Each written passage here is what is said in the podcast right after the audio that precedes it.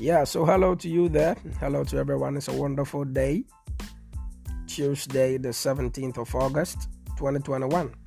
And don't forget, it's still my birth month, you know. So um, it's quite special this month, really. Yeah, in my life. Yeah, yeah, yeah. So you're very much welcome to be my guest with P J L E. And the name is and will always be Nane Germany, a k a. P J, a k a. P J L E. We are doing another wonderful piece today. It's been a while, I know. There are a couple of things that will take up your time, you know. There are lots of engagements, lots of errands here in Accra. You understand? Today, what are we discussing? We are doing an interesting piece that was um, written on Lambda Stories. Um, I've been doing a free promo for Lambda Stories. Lambda Stories, whoever is behind Lambda Stories, the C E O, please look out for me. Please look out for me. I'm doing some wonderful promos for you.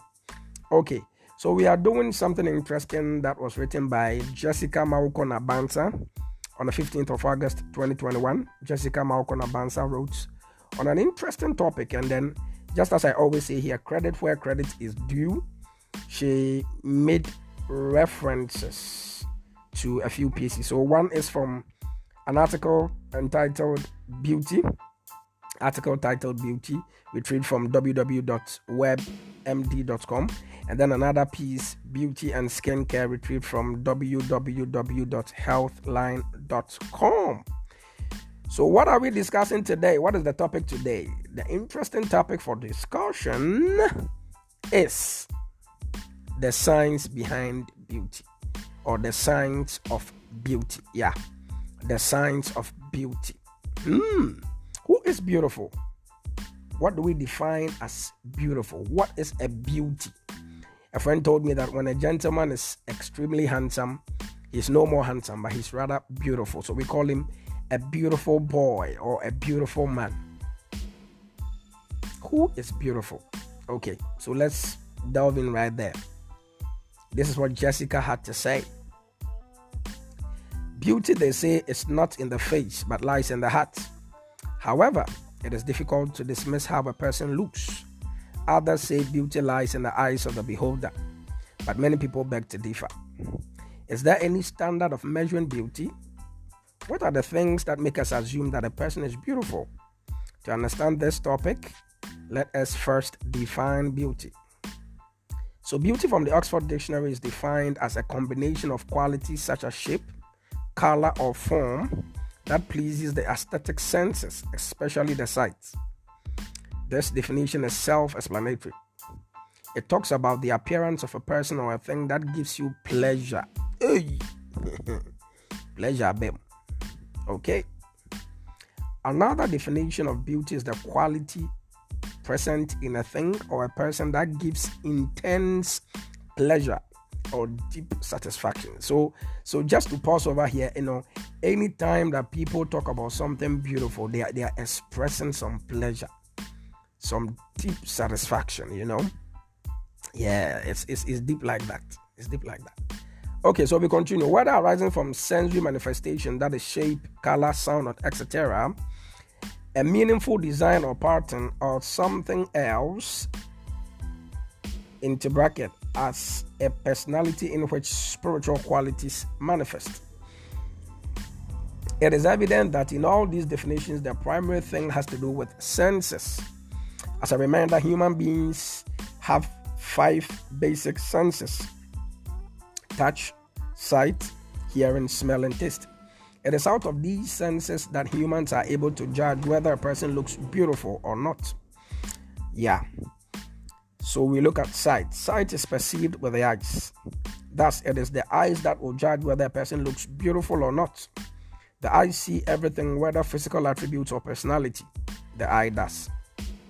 It sees the skin, the shape, the color, and so on. People who are blind are mostly compensated with enhanced hearing, smell, and taste. They can also judge a person when they touch them. All these senses come into play to judge what we term beautiful. The skin is the outermost part of the body. Thus, a person will most likely judge beauty when they see what a person's skin is made of and how it looks. Hmm. The skin is the largest external organ of the body. Its primary aim is to protect your body from infections and serve as a support for your body. Regardless, the skin is what we present to the outside. You can just look at someone's skin and, pre- and predict that they are unwell. The skin is the face that is presented to the world. The skin is the site where all other physical, physical features are located. Choices such as food a person eats, what a person does, where you go, and how you feel will affect the skin. You are what you eat. The outside is just a manifestation of the things happening within your body. It is at this stage that we question whether beauty is truly within, because just as the famous saying goes, garbage in, garbage out, the skin is just an expression of what you feed your body. For healthy and good-looking skin, these are some of the things to do. Watch your diet. So under watching your diet, we know that fats and carbohydrates are good, but they must be taken in moderation. A higher intake of fruits containing vitamin C will help your looks. Diarrhea has been linked with acne flares, that's pimples. This may not be the same for everyone, but you can try and observe this. Yeah, so um, basically, lots of people develop acne or pimples when, when they eat lots of dairy products, lots of milk and cheese and all, all this. Yeah, so there's a little, well, a little advice to you out there, though it may differ from person to person, yet um, you just you just are given the opportunity to observe it. So you can just observe it. Probably you are most times spread all over with pimples or with acne, and you would want to check your diet and see if you're not taking a lot of dairy products. Okay. Foods rich in antioxidants such as fruits, vegetables, and fish help to protect the skin.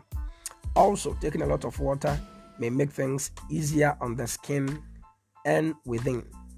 The next thing to do to keep your skin healthy is exercise. Exercise, exercise. Exercise benefits every part of your body, including your skin. Exercise does not have to be so vigorous, but a daily routine that helps you to keep fit. An evening walk or a short morning exercise is a step in the right direction. It improves circulation and helps to nourish the skin. Better blood flow brings more oxygen and nutrients and may help your skin produce collagen, which prevents wrinkles. I mean, so for lots of people, um, you would have to realize that sometimes, just sometimes, you start developing some wrinkles on your skin, or you start having these um, unpleasant introductions on your skin. And maybe it's it's it's it may be because you don't exercise enough. Maybe your body's not producing um, enough collagen, and you would have to check that out. So probably if you are thinking about how to always get creams and get stuff to solve this problem, think of exercising, because intrinsically you can produce collagen and other things from within that can cure the skin and make it beautiful. So wash your face or take a shower right after exercising or after a workout. Exercise puts you in shape. If you want your desired form, you can always achieve that by working out and eating the right diet. So the principle of no pain, no gain, I believe that it's very much necessary in every step of the way. You know, when people rave about wonderful bodies, beautiful skins, they forget that people sacrifice for that. That lady with a flat tummy avoids eating late in the night. She takes care of her skin. She buys expensive skincare products just to make sure she looks ravishing. Yeah, so the next time you think of having a wonderful body and raving about um, someone's wonderful skin, you must think that they also put in some sacrifice. Yeah, so you need to exercise and eat right. It's very difficult. I mean, for people like us who love fufu and who can take our fufu any time in the day, you have to exercise some caution if you really want the best for your skin. So she puts out a, a question to us here. Do you want to lose weight or even gain it? Exercise. Consistency is key whenever you decide to work out. The next, point here is get enough rest. If you want a very nice skin, get enough rest. Staying up late, staying up late at night. Um, okay, so I take it again. Staying up at night for a few nights, and you already be witnessing pale skin, puffy eyes, and dark circles under the eyes. Getting seven to eight hours of sleep as adults will keep your body, your skin, and your mind in shape. Hmm. But I na braboni nye easy sound. Seven to eight hours no. Hmm. It's it's very difficult to come by that, but make sure you are you are you are as much as possible balancing your time. You know, there are some people that um if they should get um a couple of days off from work, they still will not find it necessary to rest. You see, the whole thing is about accumulation, and the body accumulates a lot. So make sure you find a balance. In between time, if you know that usually in a day, your maximum hour of sleep is like five, make sure if you get some time off, you you you try and then, you know, balance the equation just a little bit, you know. It, it really helps. Yeah, it really helps. Okay, so no one can cheat sleep. You may go without food for days, but when you decide to do away with sleep, not only will you look miserable, but you may even result, or it may even result in an infection. That is true. You know, when someone has, has not had enough sleep, it tells clearly on their faces and they look miserable. Okay. So sleeping on your stomach will worsen bags under your eyes. Mm. So what's the solution to this? If you usually sleep on your stomach, or I don't know how they call it, uh, ubutu, you know, ubutu, or your belly, you you lying with your face flat, uh, face flat, yeah. If you usually do this, what is the solution? Okay, so she says here that sleep on your back unless you have a common cold. It is also advisable to change your sleeping positions with time, else the part of the skin, that is the face, that is pressed against the pillow might have wrinkles. Hey! The next underbill is hormonal changes. Hormonal changes. Many women will experience acne during their pregnancy or during their period.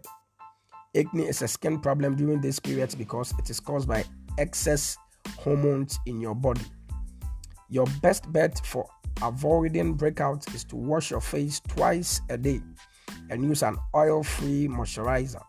You may also purchase an acne product. So um, it is not always about when you've not had enough exercise, as earlier mentioned, but um, when you're going through certain stages, especially for our wonderful women, you could be experiencing acne and a few pimples on your face. And that, as mentioned here, could be when you are um, menstruating or during your pregnancy stage.